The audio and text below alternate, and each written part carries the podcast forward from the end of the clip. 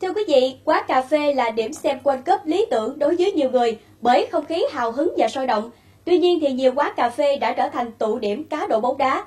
Tối qua, Công an tỉnh Vĩnh Long đã bắt quả tang ba đối tượng đang tổ chức cá cược bóng đá ăn thua bằng tiền qua mạng Internet tại một quán cà phê thuộc khóm 1 thị trấn Long Hồ, huyện Long Hồ. Vào khoảng 20 giờ 45 phút tối qua, lực lượng công an kiểm tra quán cà phê do Nguyễn Văn Tuấn làm chủ, bắt quả tang Tuấn cùng Trần Quang Vũ, cùng ngụ huyện Long Hồ, tỉnh Vĩnh Long và Nguyễn Trung Nhật, ngụ huyện Tiên Lãng, thành phố Hải Phòng, đang tổ chức cá cược bóng đá qua mạng Internet. Tại hiện trường, công an thu giữ một máy tính bảng có kết nối với trang mạng cá cược bóng đá của Philippines, một quyển sổ ghi tên người cá cược. Số tiền cá cược trên mạng của ba đối tượng trên là 853 ringgit tiền Malaysia, tương đương 5 triệu đồng tiền Việt Nam. Khi có người đến cá cược, Tuấn sẽ sử dụng tài khoản cá nhân đã đăng ký với nhà cái để đặt cược và được trả qua hồng từ 100 đến 200 ngàn đồng. Tuấn đã tổ chức cá cược bóng đá qua mạng từ ngày khai mạc World Cup 14 tháng 6 đến thời điểm bị bắt. Hiện lực lượng công an đang điều tra mở rộng vụ việc.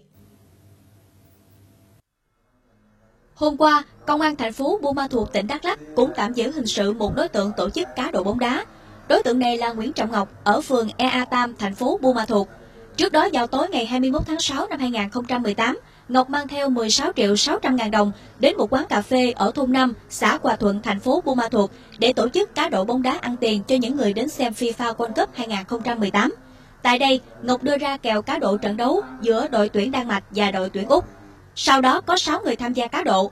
Kết thúc trận đấu, trong khi Ngọc và 6 đối tượng cá độ đang tính tiền thắng thua để chung chia cho nhau thì bị công an thành phố Buôn Ma Thuột bắt quả tang.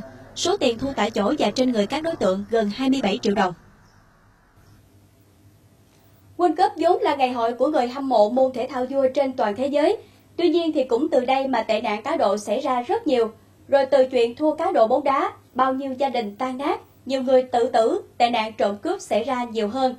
Hy vọng mọi người hãy thể hiện tình yêu bóng đá một cách lành mạnh để những hậu quả đau lòng không xảy ra.